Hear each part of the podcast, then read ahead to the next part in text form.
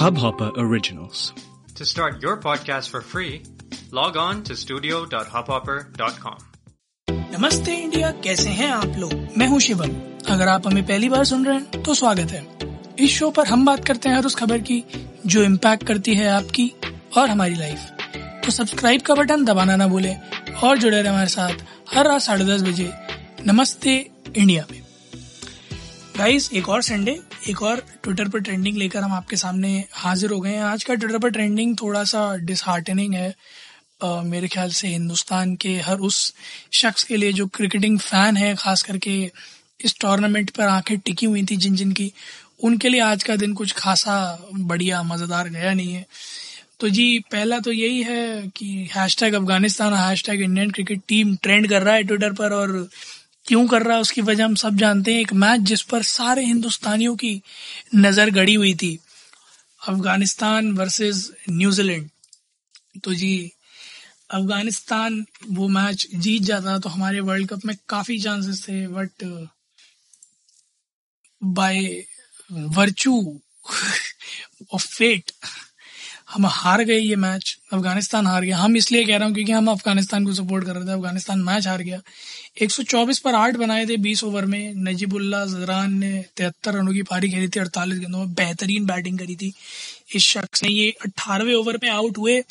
थोड़ा देर और टिकते तो मेरे ख्याल में 140 तक टोटल पहुँचा देते बट न्यूजीलैंड ने फिर 18 ओवर में ही 125 दो विकेट के नुकसान पर बना दिया। केन विलियमसन नाबाद पारी 40 रन, बयालीस गेंदों में।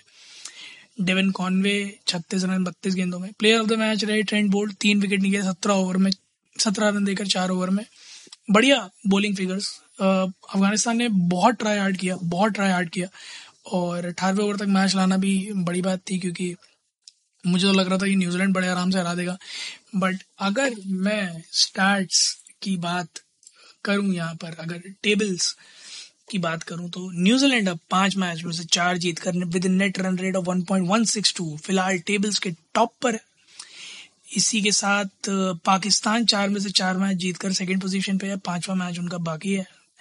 इंडिया का एक मैच अभी बाकी है, चार में से दो जीत, दो हार के साथ 1.619 हालाँकि रन रेट सबसे बेहतर है इंडिया का बट नंबर ऑफ़ पॉइंट्स जो हैं, वो अगला मैच जीतने के बावजूद भी पीछे रहेंगे। तो फाइनली न्यूजीलैंड और पाकिस्तान क्वालिफाई करेंगे इस ग्रुप से। वेयर एज ग्रुप वन से इंग्लैंड और ऑस्ट्रेलिया क्वालिफाई करते हैं। तो बुरा हो गया यार मतलब बहुत ही बुरा हो गया। मैं तो ये सोच के बैठा था कि अगर आज अफ़गानिस्तान जीतती है तो मैं आईसीसी को लिख के भेजूँगा कि अगर फिक्स मतलब पहले से पता ही था तो इतना ड्रामा क्यों करा? इंडिया को ढंग से जिताना था। बट ठीक है I guess we can't really blame Afghanistan blame person to be blamed is us क्योंकि हम पहले दो मैचेस नहीं खेले। आप लोग जाइएगा प्लीज़ ट्विटर और इंस्टाग्राम पर इंडियन टूस का नमस्ते, पर हमें बताइएगा कि आप लोगों को क्या लगता है कि जो पहले दो मैचेस थे, उसमें क्या हमसे गलतियाँ हुई उन दो बड़े मैचेस में, जो हमें नहीं करनी चाहिए थी, जिस वजह से आज हमारी ये स्थिति है, वरना हम क्वालिफाई कर गए होते सेमीफाइनल्स के लिए, या फिर कब भी लेकर आ जाते। प्लीज़ हमारे साथ शेयर ज़रूर कीजिएगा we love to hear that एक जो आखिरी हैशटैग आज चल रहा है, वो है डोंट ब्लेम दिवाली। तो जी एयर क्वालिटी इंडेक्स जो है वो कई सारे शहरों में स्पेशली दिल्ली में खराब हो रखा है और लोग उसका पूरा पूरा जिम्मेदार दिवाली को मानते हैं कि पटाखे फूट रहे थे।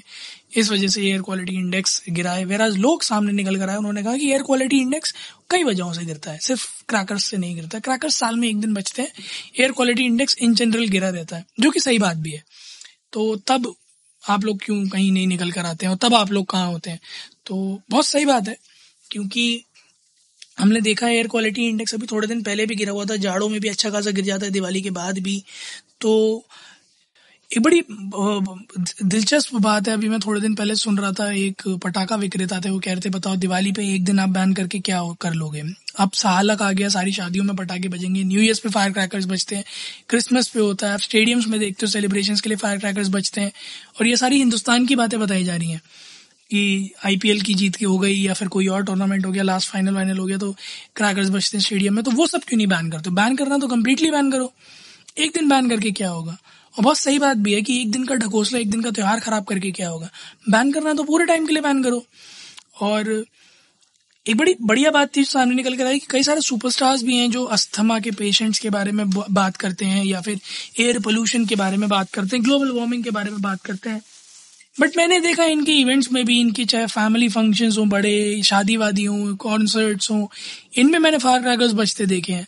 तो मुझे ऐसा लगता है कि कहीं ना कहीं ना खुद को किसी बड़ी संस्था का आप जो है, जुड़े हुए बता देते हो कि डब्ल्यू एच ओ से जुड़े हैं यूनिसेफ से जुड़े हैं, इनसे जुड़े हैं, उनसे जुड़े हैं, और हम ये प्रमोट करते हैं, वो प्रमोट करते हैं। बट कहीं ना, कहीं क्रक्स में आप भूल जाते हो कि आपने जो बोला है ना, वो आप एक दिन, दो दिन के लिए नहीं है, वो हमेशा के लिए इम्प्लीमेंट करना ज़रूरी है।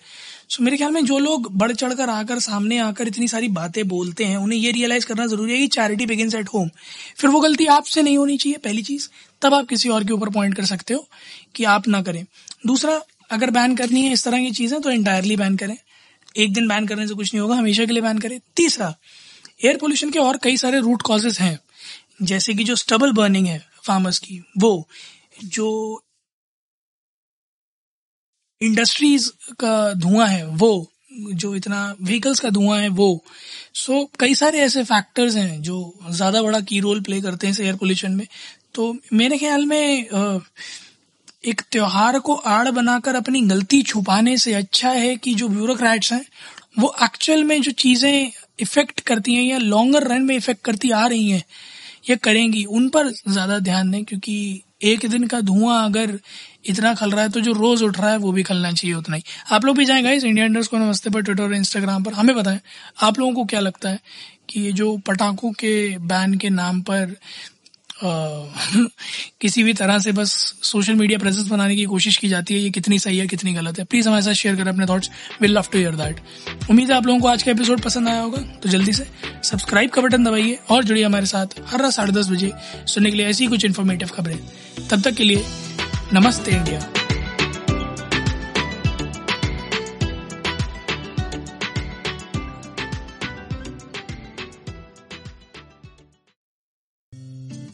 इस हब हॉपर ओरिजिनल को सुनने के लिए आपका शुक्रिया। अगर आप भी अपना पॉडकास्ट लॉन्च करना चाहते हैं तो हब हॉपर स्टूडियो वेबसाइट पे रजिस्टर करें और एक मिनट के अंदर अंदर अपना खुद का पॉडकास्ट लॉन्च करें। यही नहीं स्टूडियो देता है आपको पूरी आज़ादी कहीं भी, कभी भी अपना पॉडकास्ट लॉन्च करने की सिर्फ़ तीन आसान स्टेप्स में। तो साथ में अपना पॉडकास्ट शुरू करने के लिए तैयार। Just hop on Hubhopper simply content